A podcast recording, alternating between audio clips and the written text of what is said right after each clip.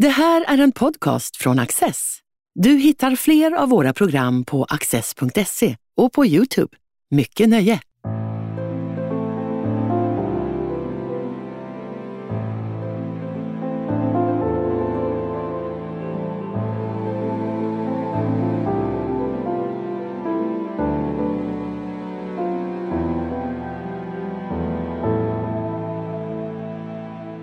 Välkommen till en ny bok. Eh, Idag ska vi diskutera idéernas USA.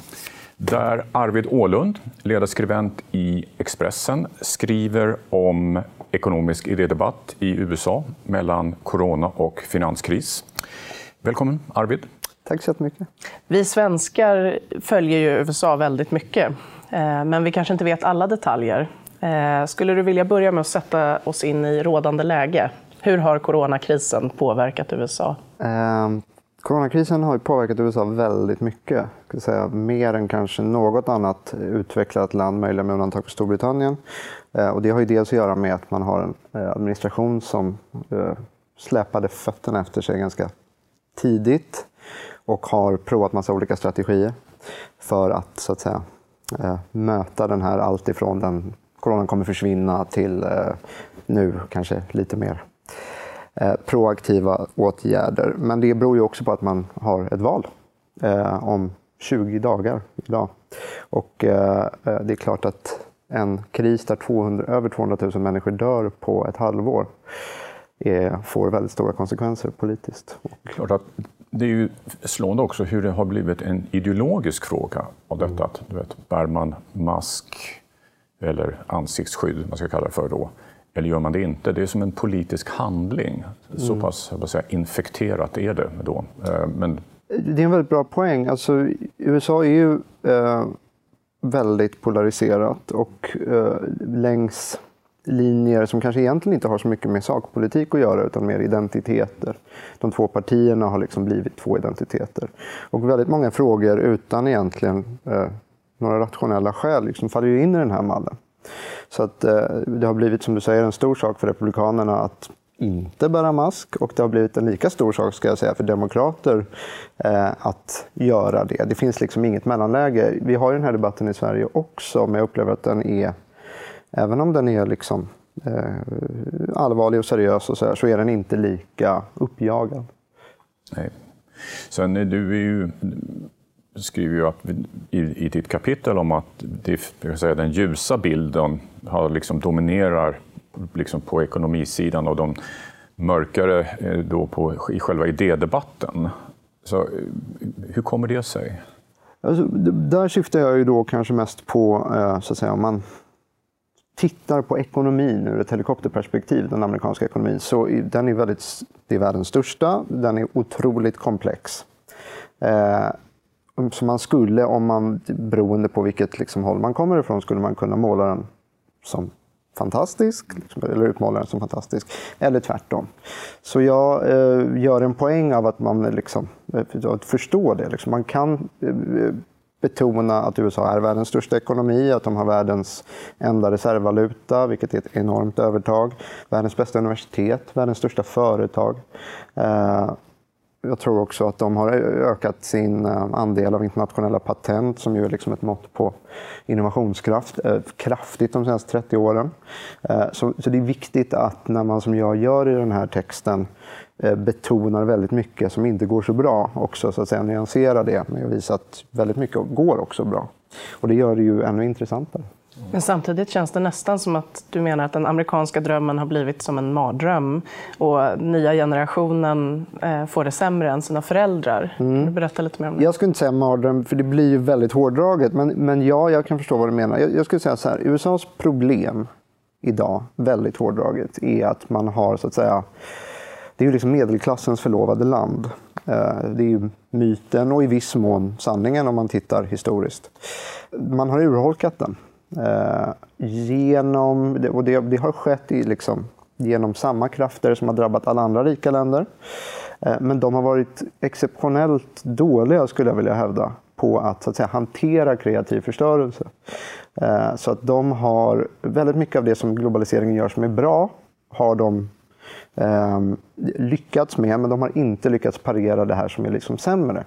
Och det beror väldigt mycket på, vågar jag påstå, att de har en för dåligt fungerande välfärdsstat, omställningsförsäkringar som inte fungerar eller ens finns.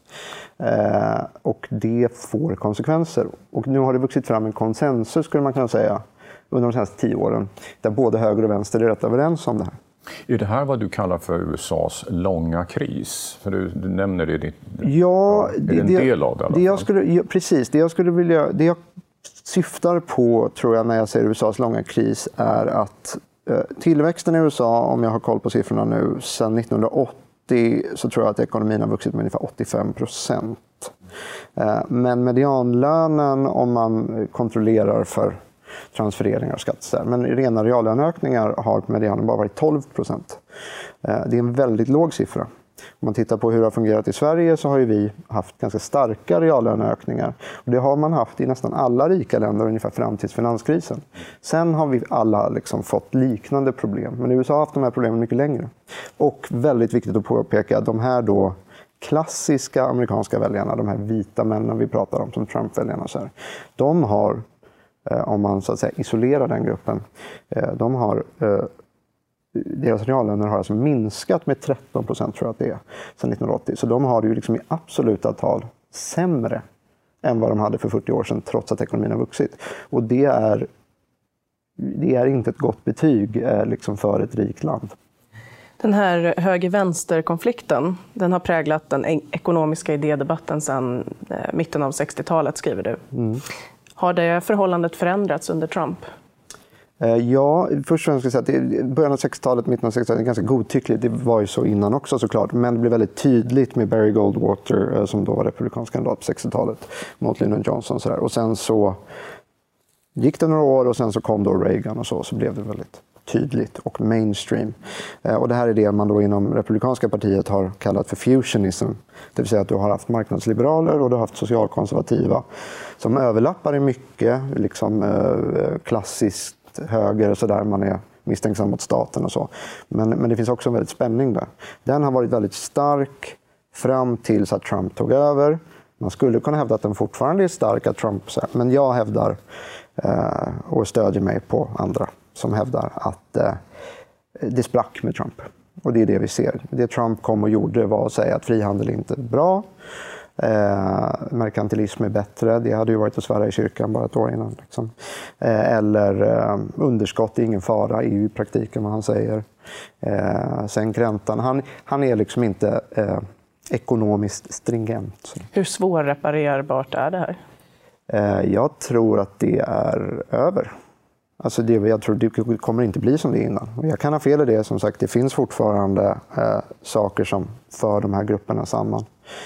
Men, förlåt, förlåt kris... vad menar du med att, att det är över? Jag tror inte att den här fusionism som har dominerat, eh, eh den, som så att säga varit kittet inom den amerikanska högern, den eran tror jag i mångt och mycket är förbi. Och det ser man ju om man tittar på hur dels Trump resonerar, men också mycket mer så att säga, sofistikerade Eh, Eh, debattörer. Jag nämner då Orrin Cass som är Mitt Romneys före detta policychef, riktig etablissemangsrepublikan, som ju nu bedriver någon sorts korståg mot marknad, det han kallar för marknadsfundamentalism. Det kan man tycka vad man vill om, men, men det hade varit svårt att tänka sig Mitt Romneys policychef göra det för tio år sedan. De, de här, jag kan, tycker ändå att det är så otroligt intressant det här just med den amerikanska drömmen och, och, och de här, kan säga, den delen av amerikansk debatt som har en slags man säga, social dimension, det vill säga just det här utslagningsmekanismer, bristen på social mobilitet och du nämner också det, du nämner det men, men också eh, liksom, eh, låglönejobb som blir allt fler och också en, säga, en stagnation och social misär. Är det här också någonting som är en del av valrörelsen också? Liksom, där man, man tar upp det som ja, viktig fråga? Inte i direkt mening skulle jag säga. Det, vill säga, det du talar om då är det här som kallas för deaths of despair. Det vill säga att människor, eh, att rent konkret, eh, medellivslängden i USA sjunker. Det är första gången den gör det i ett rikt land. Eh, jag har kallat det för russifiering för att det påminner ungefär lite om vad som pågår i Ryssland. Ehm, och det gör den för att den sjunker ganska kraftigt inom då de här grupperna som lite slängigt brukar refereras till som Trump-väljarna. Det vill säga vita arbetarklassväljare, ofta i liksom det inre, land, i, ja, inre USA, som brukade jobba i tillverkningsindustri och nu inte längre gör det. Och eh, de eh, knarkar ofta, de eh, är, faller ofta in i så att säga, alkoholism, eller går på spriten som man brukar säga. Och de eh, tar i hög utsträckning livet av sig. Så det är en stor social kris. Eh, men nej, det diskuteras inte särskilt mycket och det har ju mycket att göra med corona. Men det finns ju där under, det vill säga båda partierna pratar ju väldigt mycket om att nu ska vi använda coronan för att lösa så att säga, den, den här, det som jag kallar för den långa krisen. Mm. All right. Men sen är det ju också så att eh, Hedin, du pratar ju om, om liksom säga, idédebatten och där har vi då om man säger lite enkelt uttryckt, så, så, finns det då en ny höger, en ny mitt och en, ska säga, en ny vänster. Mm. Du, du, kanske kan börja med den nya högern, men liksom, berätta lite grann om hur det här, det här är förhåller min, e- sig. min egen uppdelning eh, och det, jag tror att det är viktigt som jag skriver också att eh, poängtera att den är inte uttömmande och den är inte ens särskilt representativ eh, för vad partierna är än. Eh, och den överlappar i viss mån. Eh, men det här var lite tanken med texten, det här är tesen. Så du har då den nya vänstern som i princip är Bernie Sanders, enkelt uttryckt. Även om jag då hävdar att han är mer av en traditionell socialdemokrat. Men han har så att säga banat väg för en mer hård, ja, eh, ska man säga, bokstavstrogen socialistisk rörelse. Som jag då eh, hävdar faktiskt så att säga, bottnar i sämre materiella villkor. Ungdomar i USA är ofta ganska arga eh, för att det är svårt att köpa hus, eh, svårt att eh, kanske eh, tjäna bättre än sina föräldrar. Så.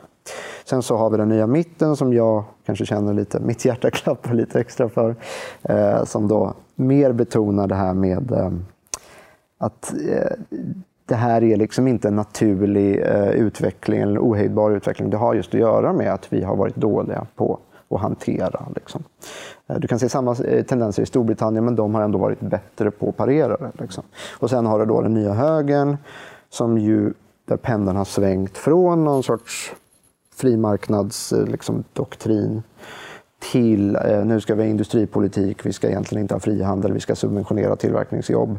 För, det, för vi har slagit sönder rätt mycket liksom av det vi tycker är bra. Familjer, lokalsamhällen. Så det som Reagan pratade om som det riktiga USA. Eh, så det är en ganska kraftig pendelrörelse inom en ganska liten klick av det republikanska partiet. Men den är, den är intressant just för att den kommer inte utifrån, den kommer inifrån. Hur mycket påverkan har sociala medier och fake news som Oj, Trumps eh, baby? på den debatten inte särskilt mycket tror jag. Den rör sig nog över eh, mycket av det, av, av det där. Eh, men den är ju ett fenomen. Det är klart att eh, det faktum att konspirationsteorier eh, och dylikt får sånt fäste i USA har att göra med att det finns liksom inte ett inbyggt motstånd kanske på samma sätt som det gör i Sverige. Eh, så ja, man skulle nog kanske kunna hävda att det, det är ungefär samma krafter som påverkar oss, men de är, har generellt sett varit sämre på att hantera dem. Och de har en president som använder det? Ja, det är ju ganska unikt. Ja. Eh, och han är ju ett symptom i hög utsträckning på det vi har pratat om nu. Så kan man ju hävda. Allting har ju handlat om så mycket. Det var ju redan under Obamas tid med, T-partyrörelsen och nu också med Trump, som så vi personifierar polariseringen. Och jag ska bara återkomma lite snabbt till de här grupperingarna, om vi tar den nya vänster, den nya mitten och den nya högern. Ser man någon slags växelverkan? Blir det någonting av det här som kan kanske göra saker och ting bättre? Alltså, om man om du tänker på att polariseringen är en förbannelse för amerikansk ja, politik. Eh, det är en jättebra fråga. Jag, jag, ja och nej. Jag tror så här att man kan hävda att det håller på att växa fram en konsensus som inte fanns för tio år sedan. Eh, för att alla pratar om ungefär samma problem. För tio år sedan så var det här en vänsterfråga. Högern vill inte riktigt erkänna den. Nu är det inte så längre. Eh, för det är så uppenbart om man tittar på empirin att, eh, att det inte riktigt har fungerat. Och, det, och bara för att hårdra här, väldigt enkelt. Det är ju så att den amerikanska ekonomin går bra, det skapas nya jobb där också, precis som det gör här. Men precis som det görs här så skapas ju de jobben ganska ofta nu för tiden i eh, större städer, kunskaps ekonomin. Liksom. Eh, och de får man i regel inte om man inte har en högre utbildning. Det har två tredjedelar av amerikanerna fortfarande inte. Och de här städerna, då, eh, New York, San Francisco, för att förenkla, blir väldigt dyra att bo i. Så att du kan inte ens om du vill förmodligen flytta dit och då är du liksom fast. Eh, och då, eh, då uppstår det här fenomenet. Så att säga. Och det här är republikanska väljare, det är demokratiska väljare. Eh, så att båda partierna inser det här. Eh, de talar om samma saker, de gör olika analyser, eh, de ställer olika diagnoser, de har olika lösningar. Det är lite det jag försöker Eh, skriva om här. Eh, men ja, nej visst, e- eftersom de ändå liksom i, lite paradoxalt i dessa tider ändå delar någon sorts verklighetsbild, skulle man kunna hävda, så är väl det en bra, först, det är en bra utgångspunkt. Sen om det går att reformera, det är en helt annan fråga man får ju hoppas på att man, de lyssnar på varandra, för hittills så har ju liksom polariseringen inneburit, inneburit i USA att jag håller mig till mitt gäng, du håller dig till ditt gäng och ja. vi har ingenting gemensamt och vi lyssnar inte en gång på varandra utan Nej, vi bara råskäller. Ja. Och jag, och jag ibland brukar ju hävda att det där har rätt mycket att göra med hur de institutionella strukturerna ser ut. Det vill säga det finns, som alla som har varit i USA vet, att det är världens trevligaste folk. Eh, den stora massan, som nu för övrigt kallar sig oberoende, är ju inte lika polariserad som det framstår. Eh, sådär. Eh, men eh, så säga, systemet är strukturerat på ett sätt som gör att de här grupperna får mest genomslag. Det är olyckligt, men det är ganska vanligt. Arvid, tack för detta. Roligt att ha dig här. Tack själv, det var väldigt kul att få vara här. Tack för att du kom. Tack. Du har just lyssnat på en podcast från Access. Du vet väl att vi också är en tv-kanal och tidning? Teckna en prenumeration idag på access.se.